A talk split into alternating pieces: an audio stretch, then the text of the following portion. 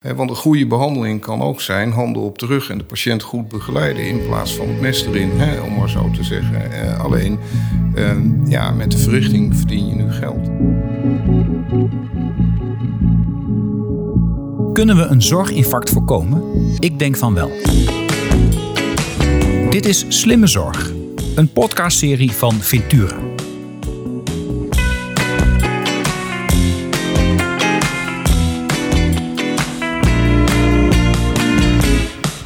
Mijn gast van vandaag is Arie Franks.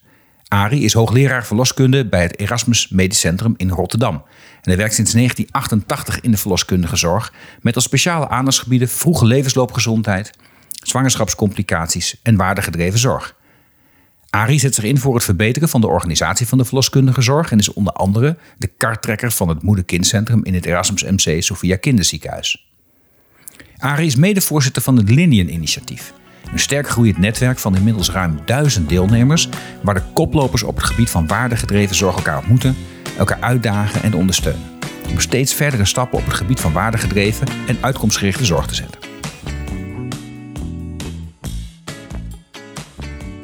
Welkom Arie bij de Slimme Zorg Podcast. Ontzettend leuk dat je mijn gast wilt zijn. Um, voor jou de vraag die ik iedereen stel, en die zo makkelijk klinkt, maar zo moeilijk te beantwoorden is: wat is volgens jou slimme zorg? Ja, mooie vraag. Nou, ik, ik zou willen zeggen dat slimme zorg zorg is die zich richt op wat uh, patiënten en burgers belangrijk vinden. Mm -hmm. dat is de ene kant. En ook die duurzaam en houdbaar is. En daarmee bedoel ik dat die betaalbaar is en ook betaalbaar blijft. Ja, ja dat is heel slim. Maar het, en het klinkt ook heel logisch. Maar hoe kom je nou tot, tot, tot, dat, soort, tot dat soort zorg? En, en, en is dat anders dan de zorg die we nu hebben op dit moment? Ja, nou, ik, ik denk. Um, ik denk dat het, dat het, dat het accentverschillen zijn. Hè. Zoals ik het zie, um, we, we, we, zijn een beetje, uh, nou, voor zover ik dat kan, kan zien, in de nadagen van de evidence-based medicine. Mm -hmm. En die heeft heel veel goede dingen gebracht. Hè. Die heeft standaardisatie gebracht. En ik denk heel veel kwaliteit en veiligheid verbeterd. Maar het is wel een beetje doorgeschoten.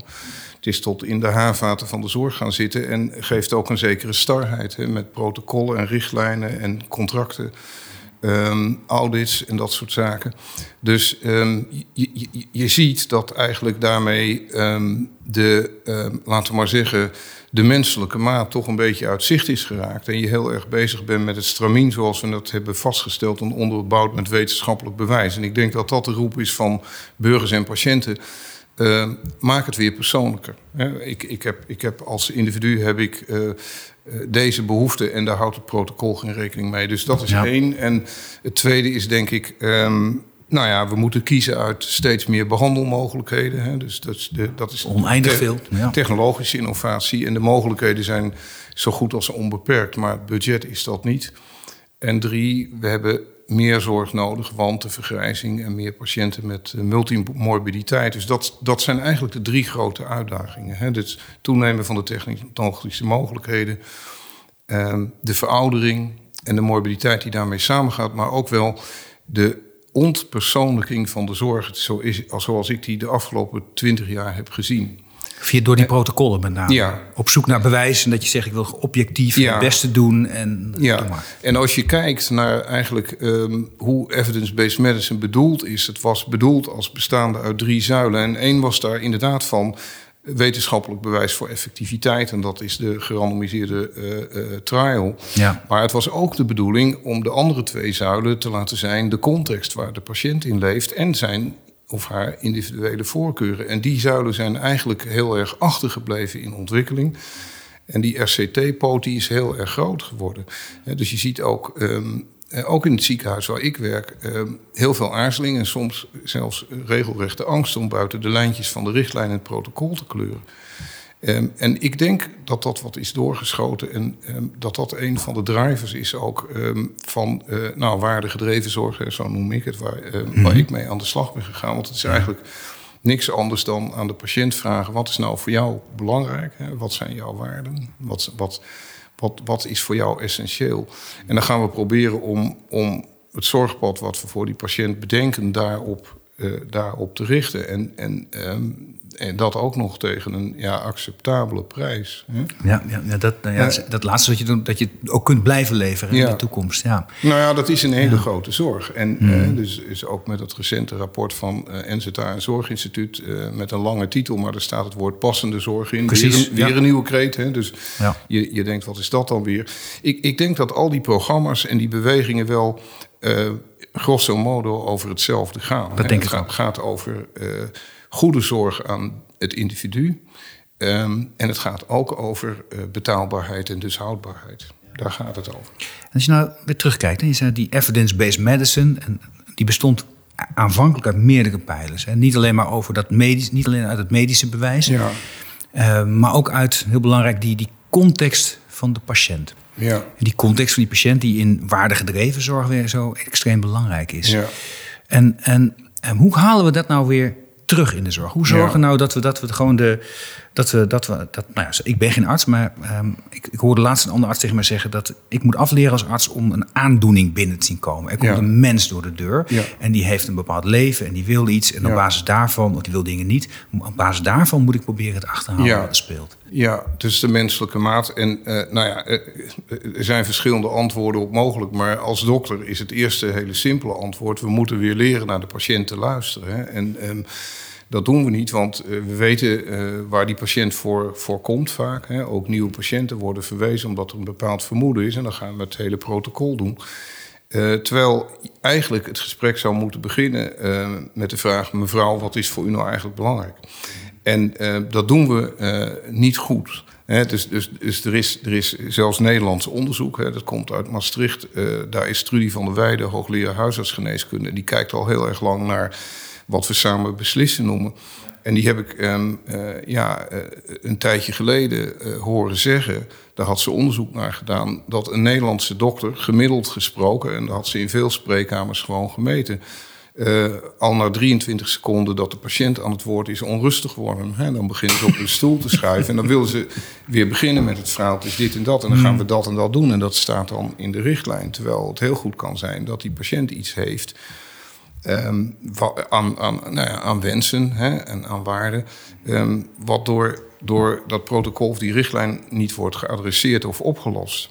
Uh, dus ik denk dat dat één is. Nou, bij waardegedreven zorg hebben we uh, ja, een wat meer systematische aanpak. Hè. Dus dan krijgen patiënten vragenlijsten met patiëntgerapporteerde uitkomstmaten en ervaringsmaten. En die moeten dan eigenlijk de input geven voor het gesprek over wat belangrijk is. Dus, okay, um, dus dan bereid je de patiënt eigenlijk ook voor op zo'n uh, Ja, dat, dat, dat, gesprek. Als je het goed doet, dan uh, komt die patiënt binnen met de, met de vragenlijst al ingevuld. En als je het nog beter doet dan staan die al op een dashboardje in je EPD en kun je zien wat uh, ja, voor die patiënt anders is dan voor gemiddeld. En dan, ja, dan, dan, dan ga je daar samen naar kijken en over in gesprek. Mm -hmm. um, dus het begint met aftasten en, en luisteren, denk ik uh, weer. Ik denk dat dat wel het begin is. En dan kun je ook, uh, nou ja, niet zelden tot de conclusie komen... dat patiëntenbehandeling die je voor ogen hebt helemaal niet wil. Hè? Dus, ja. ja, en dat is in een, uh, in een vergrijzend land misschien nog wel belangrijker dan in een land met, door, met, met, met een gemiddelde leeftijdspopulatie, ja, dat, die we meer gewend ja, zijn. Ja, ik weet dat niet. Kijk, voor mij, um, ik heb een uh, paar jaar geleden, nou, het is nou. Uh, hebben het opgeleverd in 2015, zo even geleden. Ik kwam in aanraking met waardegedreven zorg. eerst um, uh, ja, artikelen van Porter. Toen uh, ben ik een keer naar zo'n masterclass geweest. En daar ben ik gevraagd om een uh, werkgroep voor te zitten... die de standaard zwangerschap en geboorte ging maken. Uitkomstenstandaard. Ja, daar heb ik als politicus nog wel het een en ander mee te maken gehad. Ja, I know. Was een boel gedoe over. Ja, ja er is een boel ja. gedoe over. En ja. um, nou ja, dus die, die, dat is een vaste aanpak. Maar je gaat in een werkgroep eerst met professionals en ja, andere experts... maar ook patiëntvertegenwoordigers praten over de vraag wat zijn nou belangrijke uitkomstdomeinen. Mm Nou, ik denk dat ik op dat moment al 30 jaar in de verloskunde zat, maar dat mij eigenlijk de schelden van de ogen vielen doordat die patiënten die zeiden hele andere dingen dan de dokters. Er was nul, er was nul voorbeeld van mij. Heb je, heb je een voorbeeld? Ja, van je, kijk, die, die, die dokters zeiden nou wat belangrijk is van geboortezorg is dat de moeder en de baby niet doodgaan en uh, morbiditeit en biomarkers en zo. Hè. En die patiënten die zeiden hele andere dingen. Die zeiden, ehm, wat belangrijk is, is dat ik zes maanden na de bevalling me goede moeder voel. De borstvoeding is gelukt, ik niet depressief ben, dat ik seks met mijn partner kan hebben en dat soort zaken. En daarmee zeggen ze niet dat die doktersuitkomsten niet relevant zijn. Maar eh, het is een ander aspect van kwaliteit, wat eigenlijk uh, een beetje, beetje zoek was geraakt. Uh, en de derde as was ervaring van zorg. Van ben je netjes behandeld en hebben ze ook wel aan jou gevraagd wat jij ervan vond en mocht je mee beslissen. Hè? Um, dus hoe heb je de zorg als geheel ervaren en ben je ja. daarin als mens benaderd of als product? Uh, dus um, nou ja, als, je, als je die dat hele instrumentarium uh, opbouwt uit drie elementen, dan krijg je ook een uh, ja, toch wat evenwichtigere zorgkwaliteit. Hè, Die mhm. niet alleen heel klinisch en medisch is, maar die ook echt wel degelijk weer over de patiënt van vlees en bloed gaat. En ja, die, die patiënt die wil uh, gegevens en aandoening gewoon een goede kwaliteit van leven en sociale participatiemogelijkheden. Hè. Die wil werken, vrienden hebben, kunnen sporten enzovoort. En als dat allemaal kan, dan is die minder geïnteresseerd om van de diagnose af te komen dan de dokters geloven. En ik, ik vond dat wel een, uh, een, een, een, een eye-opener. Ja. Um, dus en dit was dus net niet die oudere doelgroep. Hè? Doorgaans nee, mensen die kinderen krijgen zijn toch wat jonger. Jonge, jonge vrouwen. Hè? Ja. Maar, maar, vergis je niet, um, ik werk in het Erasmus MC en daar werken wij uh, met deze set. En als vingeroefening hebben we uh, die vragenlijsten gestuurd naar uh, nou ja, de vrouwen die in twee kalenderjaren bij ons waren bevallen. En dan halen we best wel wat op uit die patiëntgerapporteerde uitkomstmaten waar je je wat van zou moeten aantrekken. Hè? Dus 10% heeft depressieve klachten. Nou, eh, al die andere problemen die komen ook voor. En niet bij een paar procent, maar bij tientallen procenten van, eh, van die vrouwen. En daar doen we dus, doen we dus eigenlijk niks mee. Hè? Dus dat, dat, dat meteen verandert de zorg.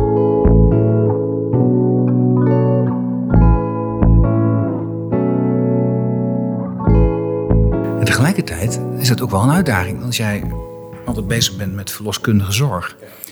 En inderdaad bezig bent om te zorgen dat, uh, um, dat het kind overleeft en gezond is. En dat uh, de moeder niet te veel um, nou ja, aantoonbare medische schade ondervindt. Hè, ja. ik, zeg het maar zo.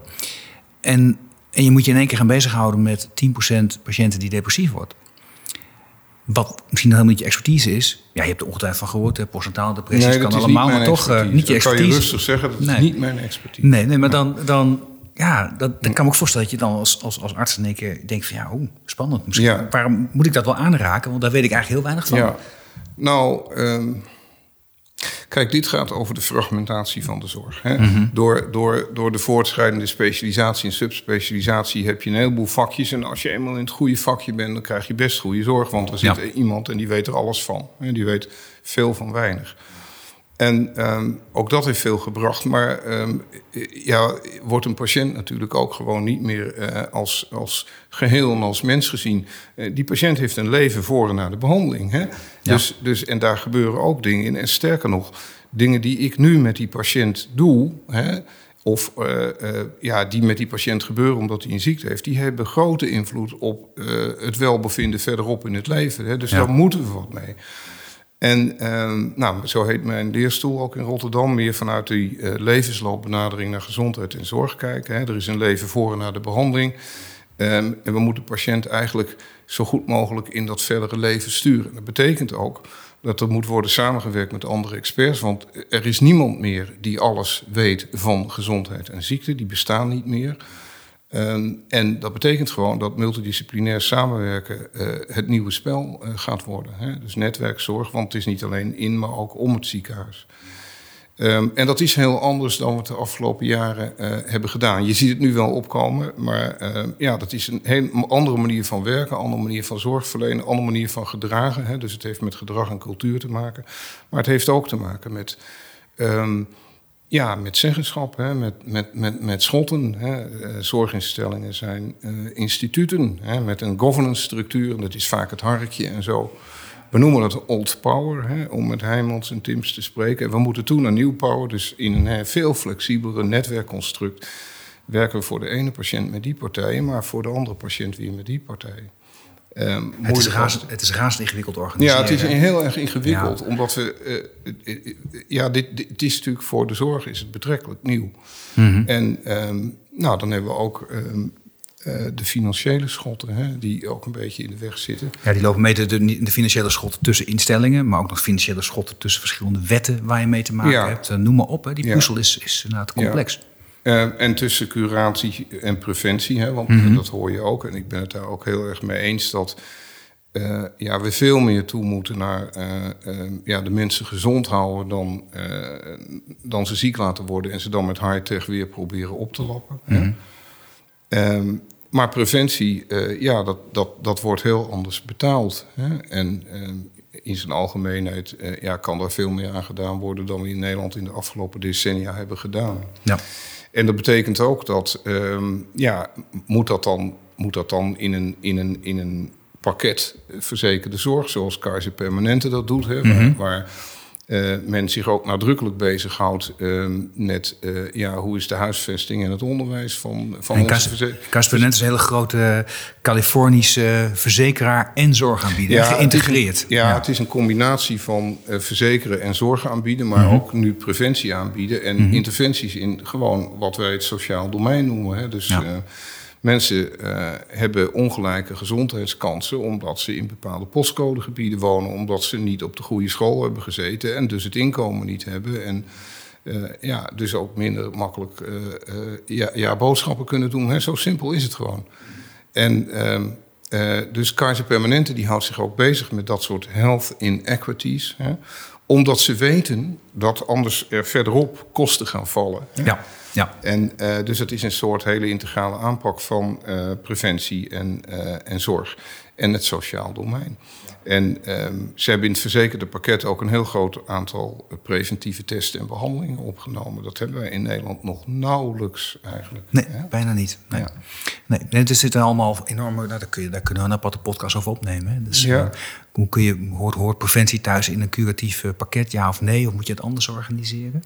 Maar jij zegt wel, het allerbelangrijkste is dat je, dat je weggaat van... ik ben medisch specialist, ik heb heel veel gestudeerd... om heel veel te weten van heel weinig. Er komt iemand door mijn deur, dat is een patiënt. Daar ga ik mijn kennis over wat ik weet van heel veel van heel weinig op loslaten. En dan heb ik het goed gedaan. Die zegt nee, je moet je verdiepen in die patiënt.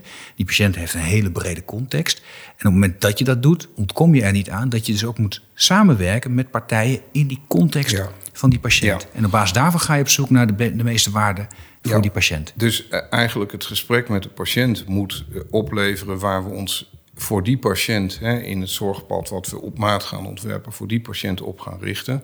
En ja, dan zetten we onze superspecialistische expertise ook in. Hè. Eh, maar, maar, maar pas nadat we een inschatting hebben gemaakt eh, of die patiënt dat wil en welk stuk die ervan wil, want er zijn altijd verschillende keuzes mogelijk. En een tweede is dat we ons ook eh, verantwoordelijk moeten gaan voelen eh, voor de rest van het leven van die patiënt, mede verantwoordelijk. En dat we moeten zeggen, nou, de problemen die niet binnen mijn expertisegebied liggen, ehm, die moeten we ook oplossen. En daarvoor hebben we samenwerking met die en die partijen. Ja. Hè, dus eh, ehm, wat wil de patiënt en hoe werken we samen? Hè, dat zijn eigenlijk de twee vragen, als je het mij betreft, ehm, voor, voor, voor wat slimme zorg is. Ja. En op het moment dat je die vraag hebt beantwoord, dan ook de vraag: hoe zorg ik dat ik voor mijn rol in dat geheel Ja. afdoende betaald word? Waarbij de aanbieder in stand houden geen doel aan zich is, maar je zegt: ik lever waarde in dat geheel. Ja. Dan moet die waarde ook gefinancierd kunnen worden. Ja, dan moeten we waarde gaan betalen. En dat doen we Ja. natuurlijk nog niet, hè, want we betalen. Wat betalen we wel dan? Productie? nou, we betalen nu behandelingen. En ik zou willen toebewegen naar eh, in ieder geval een incentive, hè, zonder nou meteen het stelsel helemaal op de kop te gooien. Voor het betalen van resultaten van behandeling. Ja. Hè, want een goede behandeling kan ook zijn handen op de rug en de patiënt goed begeleiden in plaats van het mes erin, hè, om maar zo te zeggen. Eh, alleen Ehm, ja, met de verrichting verdien je nu geld. En ehm, dat is, een, ehm, eh, ja, dat is een, een incentive die eigenlijk niet meer helpt voor de richting waarin we het op willen laten gaan. Want ik, wat ik zeg is niet uniek. Hè. Dat hoor je ehm, in hele veel gedaantes. Het wordt soms passende zorg genoemd, of uitkomstgerichte zorg, Ja. of waardegedreven zorg, of samen beslissen. Nou ja, eh, er zijn eh, integrale zorg, netwerkzorg. hè, en- dat zijn allemaal ehm, ja, overlappende ideeën en programma's. Hè. Ik denk die twee elementen die ik genoemd heb, eigenlijk overal een beetje in zitten. Ehm, maar eh, het zijn bewegingsrichtingen die eigenlijk door het betalingsstelsel zoals het nu in elkaar zit, niet worden gestimuleerd. Dus ik denk wel dat je daar iets aan moet doen, omdat ehm, nou, de innovators die, die, die, die gaan zonder dat het geregeld is wel beginnen. Maar voordat iedereen uh, die andere gerichtheid krijgt, ja, moeten denk ik ook gewoon de betalingen in de goede richting gaan stimuleren. En dat doen ze op dit moment niet. Nee. Uh, want ze stimuleren nu het oude spel. Hè, en, en dat is groei aan uh, verrichtingen. Dat is het oude spel. Nee, en ook niet. Je hebt een opwaartse druk in kosten. Doordat verrichting eigenlijk het enige is wat je kunt doen om, om je kosten te dekken. Ja. ja. Maar aan de andere kant zitten we in een sterk vergrijzend land... waarin het ons niet meer lukt om voldoende zorgprofessionals in de benen te krijgen... om dit allemaal te doen.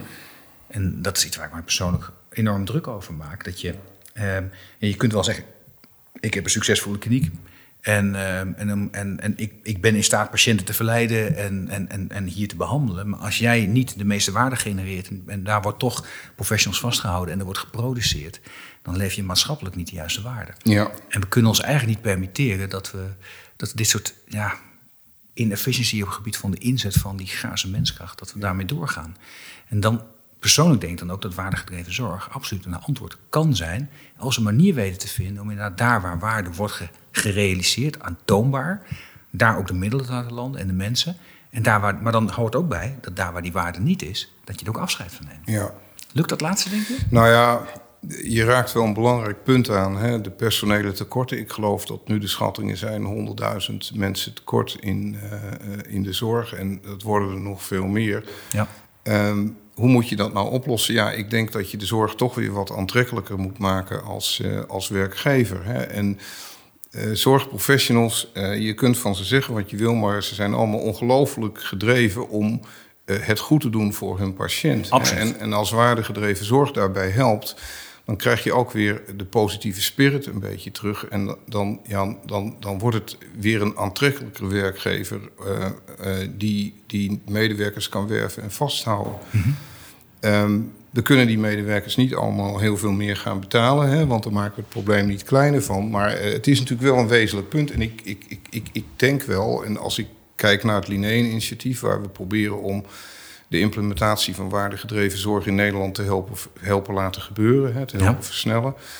Uh, ja, als ik kijk hoeveel energie die mensen die daar komen daarvan krijgen, hè, van die nieuwe manier, um, dan zou dat ook nog wel eens kunnen gaan bijdragen aan, uh, uh, ja, aan, aan, aan de oplossing van dat probleem van die personeelstekorten. Ja, dus niet alleen omdat je door met waardegedreven zorg te werken de mensen inzet daar waar de meeste waarde wordt gerealiseerd. Maar ook omdat door waardegedreven zorg te leveren, je de medewerkers ja, inspireert en stimuleert ja, krijgen daar energie om daar te willen werken. Ja, die krijgen daar energie van. Maar, maar het is wel een aandachtspunt. Hè. We hebben binnen de uh, eh, NFU ehm, uh, hebben we nu ook een nieuw thema. Dat heet veerkrachtige zorgprofessional. En dat gaat precies hierover. Hè. Hm. Hoe houden we die zorgprofessional fit? Hè? Hoe houden we die in de wedstrijd? Um, zodat hij niet voortijdig uitvalt, zodat er genoeg van die mensen over zijn. En uh, nou, dan kun je die professional die kun je gaan trainen en zo en begeleiden en coachen. Maar uiteindelijk, dat is, dat is de belastbaarheid van de professional. Moet je aan die kant van de belasting ook wel iets gaan doen. Hè? Het werk moet gewoon weer uh, ja, leuk genoeg worden om er netto energie van te krijgen. Hè? Ja. En um, ik, ik, ik denk dat wat dat betreft waardegedreven zorg wel een goede beweging is, omdat. Uh, ja, het goed doen voor de patiënt, dat is hetgene wat de professional ultimately het meeste inspireert. Hè? Veel meer dan zijn inkomen of zijn wetenschappelijke credits of wat dan ook.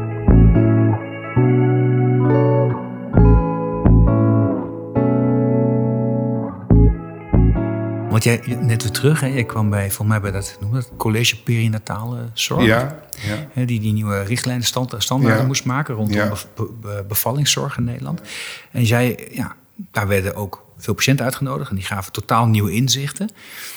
En daar schrok je van. Dat je denkt, hé, hey, dat heb ik gemist. Ja, dit, dit was overigens niet hè, even uh, uh, het College Perinatale Zorg... maar dat was voor uh, de International Consortium of oh, Health Outcome Measurement. En okay. die, die dat is een beetje pretentieus, maar die, die proberen uitkomststandaarden te maken... waarmee je waardegedreven zorg kunt doen. Oké, okay, dus internationaal voor, dus voor de wereld. Ja, hè? voor de wereld, ja. Dus het was een internationale werkgroep. Daar zaten alle continenten in. Dus alleen de okay. voorzitter daarvan met al die tijdzones... waar natuurlijk allemaal conference calls, was een uitdaging...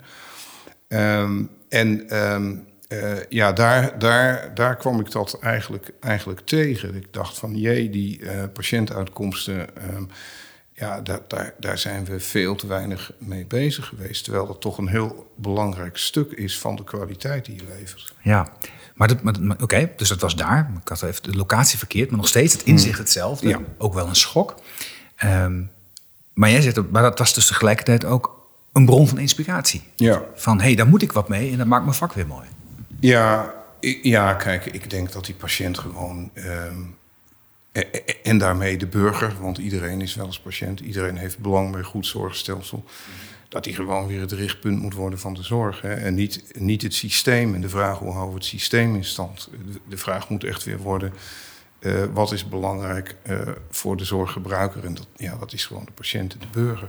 Ja, dan moeten we ook als aan de, aan de politieke kant en ook andere plekken in de zorg. Ja. Misschien bij verzekeraars ook wel misschien af van het koud water vrees dat als ze de patiënt centraal stellen, dat de zorg daar per definitie duurder van wordt. Want dat heeft een soort idee fix dat patiënten Ja. graag meer zorg willen. Ja. En daar, ik heb het inmiddels al ontdekt dat patiënten vooral de juiste zorg willen. Ja, de patiënt wil de juiste zorg, maar um, we, dat weten we natuurlijk niet. Dus ik herken wel wat je zegt. Er is natuurlijk ook aarzeling. Hè? En ook bij uh, uh, besturen van ziekenhuizen... van als we dat spel heel anders gaan spelen... Hè, wat komt er dan nog binnen? Hè? Ja. En, en dat snap ik ook vreselijk. Die richtlijn die gaf nog enig houvast. Ja, die, ja en je wist, je wist wel ongeveer wat je volgend jaar meer nodig had dan nu. Hè? En Ja. wat je dan kon investeren. En um, dat wordt natuurlijk allemaal onzeker als je het spel uh, heel anders maakt. Dus ik denk ook, ja, dat, dat moet niet met een revolutie om. Hè? Maar, maar we moeten wel gaan experimenteren met het nieuwe uh, werken en het nieuwe bekostigen. En dat, dat, dat, dat zie je nu ook wel, hè? Dat,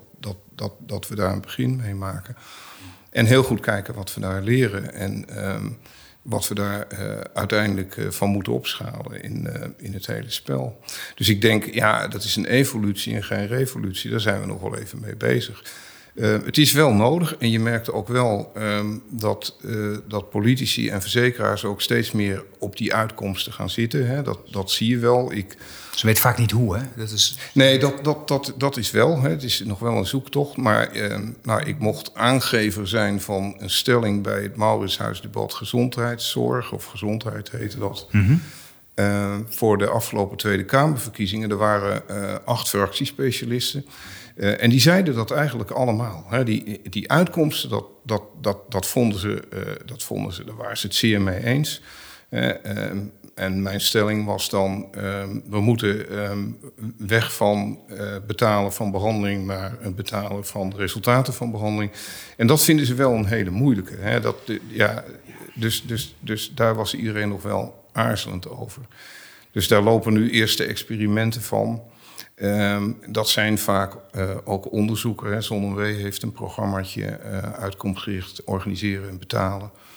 Uh, en daar vijf subsidies in vergeven. En um, nou, er zijn ook wel andere voorbeelden van uitkomst, incentives in, in de betaalafspraken. Um, maar ik heb ook het idee dat, dat het daar we dan praten over betalen voor uitkomsten, dat speelde al voordat ik zelf de Kamer in ging. Dat was in 2012. Hè. Toen Ja. was het ook al wel Ja. gezegd van we moeten dat gaan doen. Ook Ja. toen is ZonMW wel initiatieven gaan nemen.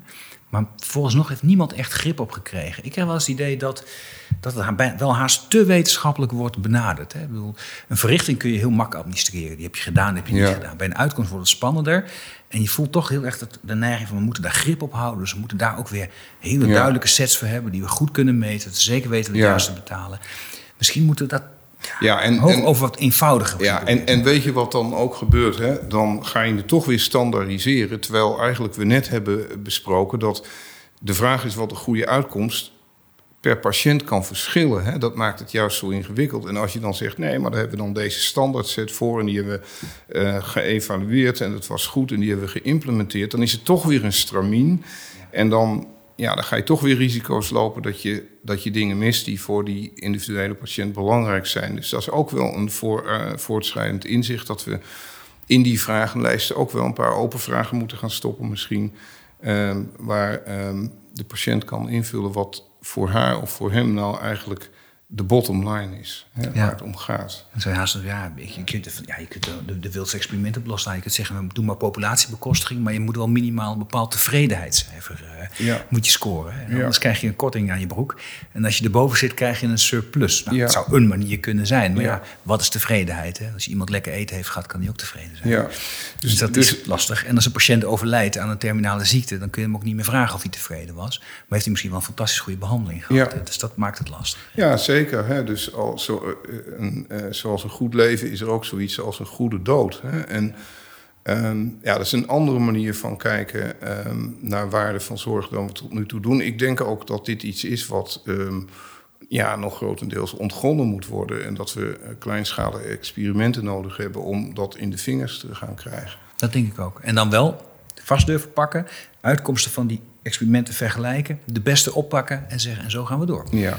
Want anders blijven we hangen. Dan blijven we eeuwig experimenteren en eigenlijk ondertussen gewoon die verrichtingen maar betalen. Ja, en, en, en dat is ook weer lastig, hè? want um, nou, het, het, zorglandschap in Nederland zit zo ingewikkeld in elkaar. Ik, ik, zeg daar vaak over van iedereen mag er wat van vinden, uh, maar niemand heeft het voor het zeggen. Hè? Nee. En, en uh, ja, radicale veranderingen, die vragen natuurlijk ook gewoon om, om bestuurlijke moed. Hè?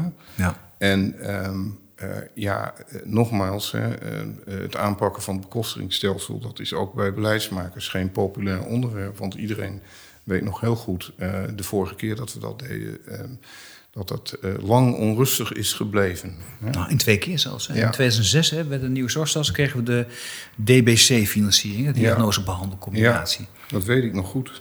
ja, en voor mij was inderdaad het, en dat heeft ook best wel goede dingen opgeleverd. Hè. Er werd meer betaald voor productie, wachtlijsten werden kleiner, et cetera. Maar nou ja, goed, op het moment dat, er, dat je in het huidige tijdsgewicht zit, dan denk je van nou, we hebben het net over gehad, betaald per productie is lang niet altijd wat je wilt. We naar de uitkomsten toe. Maar los daarvan, volgens mij binnen drie jaar kwam er een vol. Nee, binnen 2011 een volgende wijziging. De DOT-financiering. Ja. Een soort samenclustering van die DBC's. Ja, om het wat eenvoudiger te maken, wat inzichtelijker. Ja. DBC op weg naar transparantie, daar bestond het voor inderdaad. Nou, vervolgens zat de hele zorg twee jaar op slot. Kon niks veranderen, want we waren bezig het betalingssysteem te veranderen. En dat was eigenlijk een vereenvoudiging van het betalingssysteem. Dus ja, ik weet het wel, politiek is met als de dood om die, die structuur te veranderen. Want, want voor je het weet ben je jaren bezig en is de uitkomst net niet wat je wil. En je kunt je niet permitteren om het verkeerd te doen. Want daarvoor is die zorg weer te veel. Ja. Maar we moeten wel. Ja, ik, ik vind, eh, en dat moet je niet op grote schaal doen, maar dat we ook meer ruimte moeten durven nemen om, om, om dingen uit te proberen. En je kunt ook niet alles in een gerandomiseerde studie onderzoeken. Dat duurt allemaal veel te lang, hè, want het is nog een ander probleem. Hoe houden we eh, met het evaluatieonderzoek de snelheid van de innovatie bij. Hè. Dat kan helemaal niet meer met de RCT's. Op uitzonderingen na, als je dat heel groot, heel multinationaal gaat doen, dat je dat uh, binnen een jaar af kan krijgen. Maar zo werkt het meestal niet. Um, dus ja, we moeten toch ook wel wegen vinden om um, te durven experimenteren met een keer wat anders. En, en dat betekent ook dat er dingen uh, tussen zullen zitten waarvan je zegt: dit is het niet. Hè? Nee. Maar dan ga je al experimenterend op weg naar een betere bekostiging in de zorg. Met, wat jou betreft, denk ik, waardegedreven zorg als leidend principe. Ja, ja, ik, laten we zo zeggen, hè, ehm, de waarde. Eh, eh, eh, nou ja, jij noemde het slimme zorg, maar ik gaf even mijn definitie van waardegedreven zorg. Ja. Um, met, met het budget wat je hebt, doen waar de burger op zit te wachten. Hè? En, en, en, en, en, dat is wel een mooie dat, dat, dat moet wel vind ik het leidend principe zijn. En dat het verder een, de grootste werkgever van Nederland is, een hele industrie, dat weet ik ook allemaal wel. Uh, maar het richtpunt nummer één zou dat wel moeten zijn, wat mij betreft.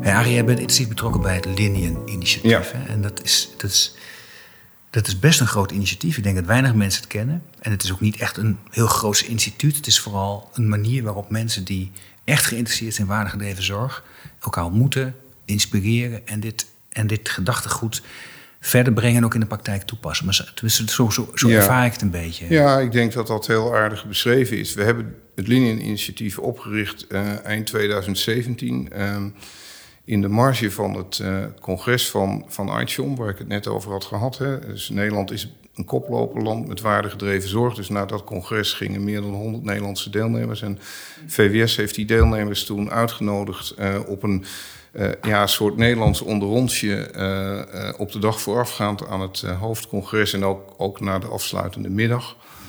Ehm, en het was op de Nederlandse ambassade in Washington D.C. Dat ligt aan de Linian Avenue. Daar hebben wij onze Oh, daar komt naam- Linian vandaan? Ja, daar hebben wij onze naam ook aan ontleend. En dat was een hele inspirerende discussie. Ik denk dat dat echt een sleutelmoment is geweest. Ehm, ehm, waar we ook kwamen tot een soort lijst van uitdagingen op weg naar waardegedreven zorg in Nederland. En toen is het vervolg geweest dat we dit netwerk hebben opgericht. Dat is zeker geen instituut, dat willen we ook niet zijn. Ehm, waarin we eigenlijk samen die uitdagingen attackeren. Hè? Dus daar, daar zitten mensen die al een tijdje bezig zijn. Dus we delen eigenlijk goede voorbeelden.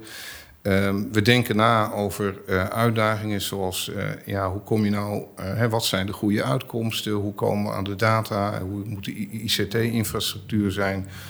Ehm, maar ook later, hè, dat kon in het begin nog niet... maar een, een, een, een, een clubje wat zich over, over kosten... hoe reken je die nou uit... Want dat is, eh, dat is toch een deel van de waarde. Eh, en ook eh, ja, zijn er innovatieve bekostigingen hè, waarmee we het verder kunnen helpen. Nou, dat soort vragen. Nou, we hebben dat netwerk toen opgericht. Ehm, ik geloof dat er in eerste instantie waren dat die 100 mensen. Het zijn er inmiddels duizend. Hè. Je kunt je bij ons allemaal aansluiten. Wie je ook bent, welke achtergrond je ook hebt. Even googlen op Linean, Linean, hè, dan Ja, kom je er wel. Linian.nl. Ja. En ehm, ik, e- een van de dingen eh, die het sterk maakt, is dat het heel multidisciplinair is. Hè. Dus daar zitten patiënten, daar zitten zorgprofessionals, daar zitten wetenschappers, daar zitten data-experts, daar zitten ICT-experts, bestuurders, eh, maar ook consultancy en, eh en pharma. Eh, hè, dus de, de biotech-industrie zit daar ook stevig.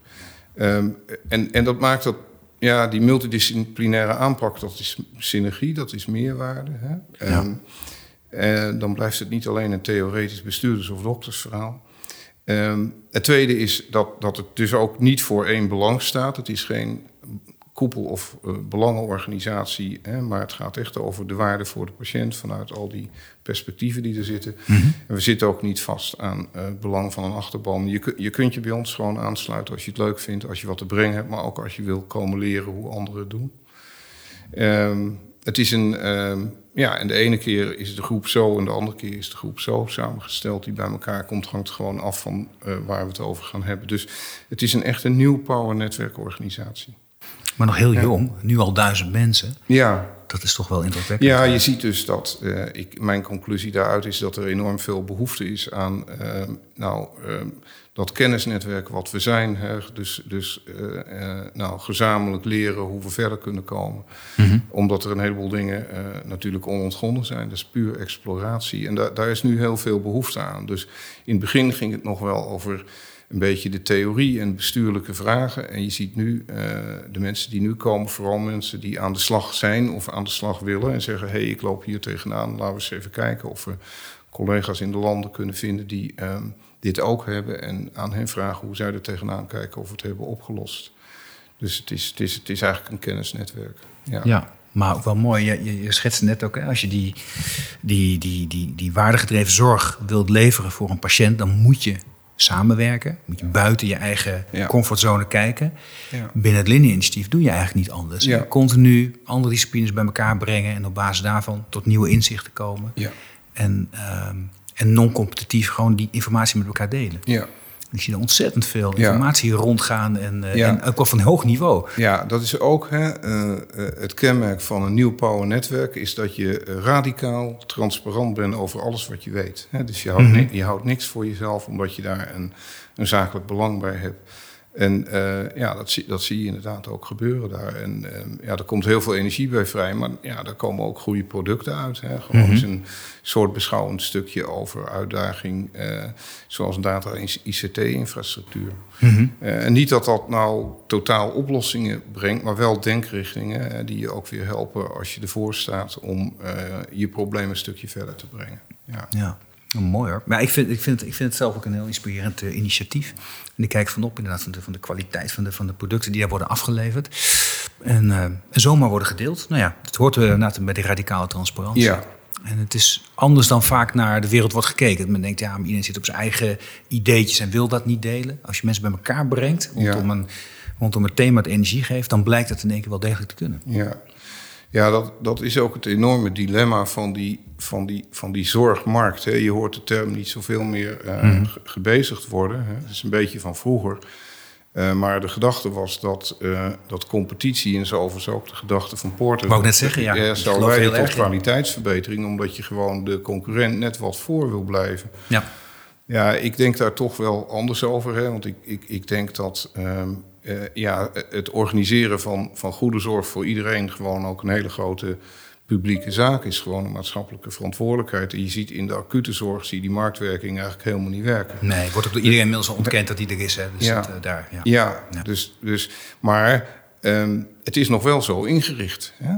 En um, de kaders zijn daar nog wel. Uh, terwijl, terwijl misschien eigenlijk de marktwerking voorbij zijn. Ja, ik hoor het ook niemand hardop zeggen. Hè? Dus, um, nou, voor die, uh, voor, die, voor, die, voor, die, voor, die, net voor die acute zorg... Nou, ik denk dat we een, haar, een, een millimeter vanaf zijn te zeggen... joh, dat gaan we gewoon verdelen en, en klaar. Ja, dat, maar dat hebben we met COVID gezien. Hè? Dat, dat, dat, dat dat gewoon een regionale verantwoordelijkheid is... om je patiënten een bedje te geven. Hè? En dat, dat dat stond ook bij niemand ter discussie op dat moment. Nee. Dus dan op een bepaald moment dan moet je ook naar Dus het moet helemaal geen markt zijn. Hè? Nee je ziet wel bepaalde handelingen in de zorg dat je zegt, daar heeft competitie wel um, wat gebracht. Hè. Er zijn, er zijn klassieke de heupstraatjes, de knieënstraatjes. Ja. Dat is het, ook het klassieke verhaal van Porter. Hè, ja, dat je daar ja. hoge kwaliteit, lage kosten zou kunnen realiseren. Ja, maar daar komen ook die voorbeelden vandaan... Uh, die je als uh, study cases krijgt als je uh, naar um, Harvard Business School gaat... naar zo'n masterclass van Porter. Hè. Dus, ja. Uh, daar, daar, daar zie ik er nog wel wat in. Hè? Um, maar dan, um, ja, dan moet het ook wel weer gaan om de goede dingen. Hè? Dus um, wat is de echte toegevoegde waarde aan het leven van de patiënt? Nou, dat is precies het punt. Ja. Ik heb, we hebben hier op tafel liggen een, een publicatie over value-based healthcare, waardegedreven zorg. Er staat dan uh, onder andere mijn naam op, daar ben ik ja. trots op. Maar er zit, dat, dat, daar, ik heb hier een heel hoofdstuk mogen schrijven over uh, waardegedreven zorg uh, in, een, in een vergrijzende populatie. En nou ja, die nieuwe heup die gaat vaak, wordt, is vaak bedoeld voor iemand op leeftijd. Hè. Er zijn niet heel veel jonge mensen die een versleten heup hebben. Nee.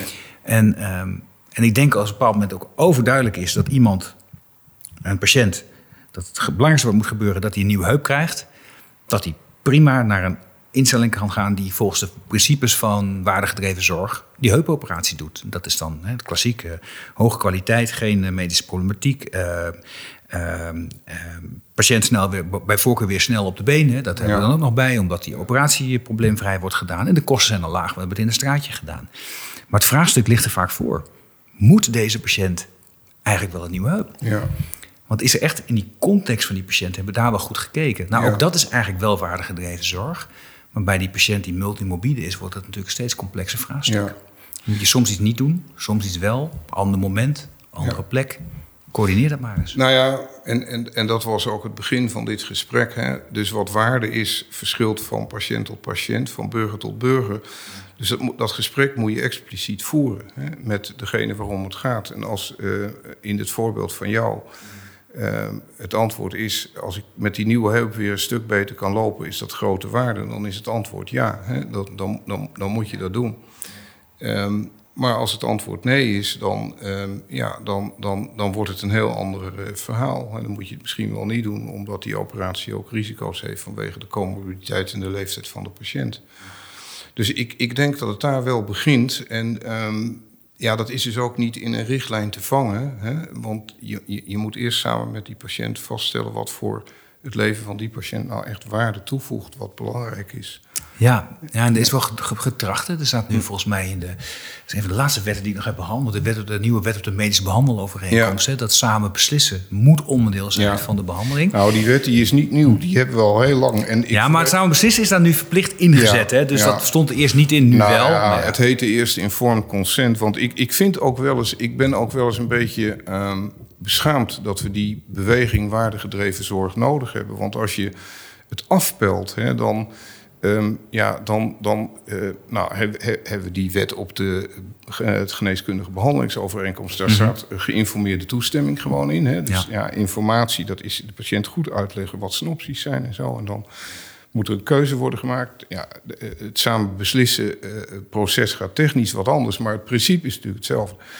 En nog veel ouder, hè, ehm, ehm, de stichter van de Mayo Clinic die zei: um, The needs of the patient come first. dus je moet, en dat is 100 jaar geleden, dus je moet eerst uh, die behoefte peilen bij die patiënt. En um, als, je, als, als, je nog verder teruggaat, hè, mm dan, dan. Ja, laten we het eens doen. Nou, nou, naar Hippocrates, hè, want ja. dat, is, dat is de. Van de eet. ja, eigenlijk de grondlegger van ja. onze westerse geneeskunde, zoals we het zien. Uh, en en um, nou ja, dat, dat, dat is nog vastgelegd in, in, in de modernste versie van de artsen-eed, die Nederlandse dokters afleggen als ze afstuderen. En er staat gewoon in dat het belang van de patiënt gewoon het richtpunt van de zorg is. Het staat er gewoon in. Hè? Dus um, dat, dat waardegedreven zorg, um, dat, dat zie ik als een beweging die nodig is om ons, ons te herinneren aan dat soort hele oude, oude principes, hè, die we misschien. Um, ja, door de business die het is geworden, door de evidence-based medicine en andere factoren, um, die zorg een beetje gedepersonaliseerd eh, heeft. Hè. En, en, en, en de gebruiker loopt daarin vast, maar we lopen er zelf als systeem uh, ook in vast. Maar het is, het is niet nieuw. Hè. Het is, het is, nee, het die is, gedachte is dus oeroud. Ja, de gedachte is oeroud. Ja. Maar in die oeroude gedachte zou men dan ook in de tijd van Hippocrates al de uitdaging hebben gehad dat de arts en de patiënt misschien wel dezelfde taal spreken, maar elkaar toch niet verstaan. Dit lijkt ook heel vaak een probleem te zijn voor een patiënt om goed uit te kunnen leggen wat hij echt ja. wil, wat hij echt last van heeft. En aan de andere kant voor een arts misschien nog een grotere uitdaging om datgene wat hij met al zijn uh, wijsheid heeft geleerd uit te leggen op een manier dat, dat, uh, dat die patiënt ja. ook precies snapt wat we gaan doen. Ja. Nee hoor, dat zijn hele goede punten. En ik, ik, ik denk ook hè, dat we daar um, in de opleidingen van zorgprofessionals nog meer aandacht aan moeten gaan geven. Ik, um, ik heb zelf gestudeerd in een tijd dat daar eigenlijk geen aandacht voor was. Maar dat kun je de laatste jaren toch niet meer zeggen. Hè, dat die opleidingen uh, nog alleen maar op de inhoud van het vak gericht zijn. Hè, want, uh, het verandert echt inderdaad. Ja, de, hè, dus, dus uh, de andere beroepsrollen zoals communicatie en. en uh, ja, coach en samenwerken, wat heel belangrijk is geworden. Dat zijn heus wel onderwerpen die in de opleiding van professionals aan de orde komen. Maar ik denk dat die toch nog wel wat groter kunnen worden gemaakt. Um, en um, ja, verder moet ook de hele context waarin je werkt uh, wel mogelijk maken dat je dat gesprek voert. Hè. Dat betekent dat je um, uh, ja, daar toch wel even tijd voor nodig hebt bij de initiële ontmoeting met de patiënt. Hè. En verderop in het zorgpad zou je daar wel weer tijd mee uitsparen. Hè? Maar um, ja, als je uh, weet van nou over tien minuten moet mevrouw de spreekkamer uit zijn, dan helpt dat natuurlijk niet mee. Um, dus het is ook, um, ja, het zijn, het, het, het, het, zijn skills, hè? maar het, het zijn ook gedragingen in, in, in de cultuur zoals die is. Hè. En die, die cultuur van productie en meer en meer, die helpt natuurlijk ook niet mee om eens rustig te gaan zitten met die patiënt eh, te praten van wat vindt u nou eigenlijk belangrijk. Ja, maar dat is dus, als ik jou goed begrijp, het allerbelangrijkste moment van de behandeling. Is het moment dat je in gesprek gaat. Ja, en echt in gesprek komt? Nou ja, er komt altijd een moment. En uh, in mijn uh, uh, vak kan dat ook wel wat later in, in het traject zijn. Maar er komt altijd een moment dat je dat besluit moet nemen van wat, wat is nou belangrijk. Hè? En dat moet samen met de patiënt, want daar gaat het over. Hè? Dat is het belang van de patiënt. Ja, en, en, en, en dat moet wel, wel netjes gebeuren. Hè? Dus um, dat hoeft niet altijd het eerste consult te zijn, vaak wel. Maar dat moet wel dat moet goed gebeuren, omdat je anders uh, uh, ja, de valkuil ingaat. Dat je gewoon aan de slag gaat met de dingen die die patiënt eigenlijk niet gelukkiger maken. En, uh, en, en dus ook gewoon geld over de balk gooit. Hè? Ja, dan doe je twee keer verkeerd. Dan, dan leef je niet je de waarde voor de patiënt en de kosten maak je ja, toch. want dan is volgens die patiënt de uitkomst niet goed. En uh, ja, dan heb je al boven de streep slecht. En onder de streep staat een hoog bedrag... wat je eigenlijk niet uit te hoeven geven. Hè? Nee, dus dat is, maar je mag het wel declareren en, en geen haan die ernaar kraait. Hè? Ja, dus, dat, ja, ja, dus daar hebben we het ook over gehad. Um, als dat niet leidt tot uh, schade aan het zakelijk model... eh, dan helpt dat niet mee om, om, om dat spel eh, te veranderen. Nee, precies. Dus je wou betaald willen worden naar waarde, waar je de goede dingen doet. Ja, Maar je kunt je zelfs voorstellen in dat ieder je... geval voor een deel. Hè. Ja. Ik, ik denk dat als je een kleine incentive inbouwt eh, ehm, die, die waarde gedreven is in die bekostiging, dat je dan, dan het gedrag eigenlijk al verandert. Daar hoeft het stelsel vast niet radicaal in één klap mee, eh, eh, mee veranderd te worden. Wat natuurlijk ook gewoon zelfs in theorie al helemaal niet denkbaar is. hè. Nee, nee en daar, maar daarvoor, dat is ook wel interessant, want, want dan, daarvoor is het stelsel ook niet, niet slecht genoeg. Hè. Het levert ook, ondanks al zijn tekortkomingen, nog steeds heel veel waarde, ook in internationaal vergelijken. Dus het is ook niet heel erg slecht. Maar je ziet wel dat die uitdagingen waar we nu voor staan, en zeker voor de komende 20 jaar, die passen er slecht in. En hoe krijg je dat veranderd? Ik vind jou dat je zegt, nou, je hoeft, je hoeft niet radicaal de financiering te veranderen, maar wel de paar incentives te verschuiven richting waarde gedreven. Dan gebeurt er waarschijnlijk al een heleboel. Ja, wij hebben, en ik ben het met je eens, hè, ook in internationale context hebben wij natuurlijk een uitstekend zorgstelsel. En ook als je het op uitkomsten kijkt, voor, voor zover die beschikbaar is, horen wij bij de best presterende landen. We geven wel veel uit hè, om die uitkomsten te bereiken. Eh, en eh, ja, dat, dat, is, dat is echt een zorg. Hè, want dat, daar zit natuurlijk een eind aan. En ehm, eh, nou, het is dus ook in jouw en mijn belang dat we die zorg betaalbaar houden. Tegen de tijd dat we het zelf hard nodig hebben, er ook nog zorg is. Ja, zeker. En dat dan Ja. de professionals nog fijn vinden om die zorg te, te leveren. Dat, ja, eh, dat is onderdeel van de uitdaging. Mhm. Eh, dus ehm, eh, niet alleen de goede keuzes maken, maar ook gewoon ehm, de professional fris houden. En ja, daarmee ook de, gewoon de capaciteit op peil houden. Arie, je klinkt als een man met een heldere visie op zorg. Je weet maar nooit, er wordt op dit moment een kabinet geformeerd. Stel, ze bellen jou als Ja. nieuwe minister. Hm. Het, ja, het kan zomaar gebeuren. En, ehm, en je zegt ja, voor de vorm even. Maar wat zou het eerst zijn wat je aan zou pakken als je op die stoel terecht kwam? Nou, ik zou in ieder geval denk ik wel besluiten dat we doorgaan met het programma Uitkomstgerichte Zorg van eh, VWS. Want Dat verbaast mij niks. Ja, dat, dat, dat zou ik wel doen. Hè, Ja. Want eh, we zijn nog maar net op weg. Dus ehm, ik hoop niet dat, ehm, dat, dat, dat dat programma beëindigd gaat worden. En ik denk, ehm, ja, we, hebben, we- zijn, we, zijn, we zijn voorzichtig begonnen. Ja, er moet wel versnelling komen. Ik, ik, ik denk echt dat, dat die, die, ja, het aanpakken van de bekostiging daarbij kan helpen. Ja. Want iedereen vindt het wel interessant. Er zijn bijna geen ziekenhuizen in Nederland meer die niet een groter of kleiner waardegedreven zorgprogramma hebben. Hè. Dus we, we hebben de aandacht van iedereen. Ja. Ehm, en nou moeten we wel verder worden geholpen. Ehm, en ja, ik denk dat eh, ehm, ja, de kaders, ehm, ehm, eh, zoals de overheid en de instellingen die maakt, daar wel bij kunnen helpen. Ik vind trouwens dat ze met dit programma Uitkomstgerichte Zorg al een hele goede push in de goede richting hebben gegeven. Dus ik heb dat als heel positief ervaren eigenlijk. ja, dat is top. Dus dat kunnen versterken en vasthouden. Ja, De financiering erbij mee aan. Ja, die zou, die, die zou ik er nu wel bij gaan betrekken. Hè. En ehm, niet als, eh, als revolutie, maar als ontwikkeling. En in, in feite zijn daar de eerste, eh, ja, is het eerste prille begin daar al van. Maar daar, daar moeten we de komende jaren wel, eh, wel mee door. Nou, schrijf dat maar op Ja. in een regeerakkoord, zou ik zeggen. Ja.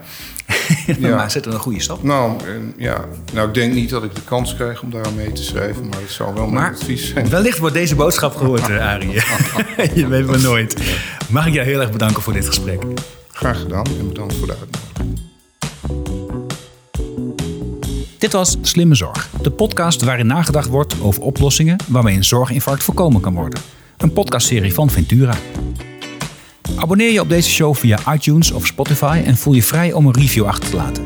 Ik vind het zelf enorm leuk om te lezen wat jullie van de podcast vinden. En je mag me ook mailen op podcast.ventura.com. Vond je de podcast leuk? Dan heb ik een opdracht voor je. Vertel over de podcast aan een van je vrienden of collega's. Mijn naam is Arno Rutte. Dit was Slimme Zorg.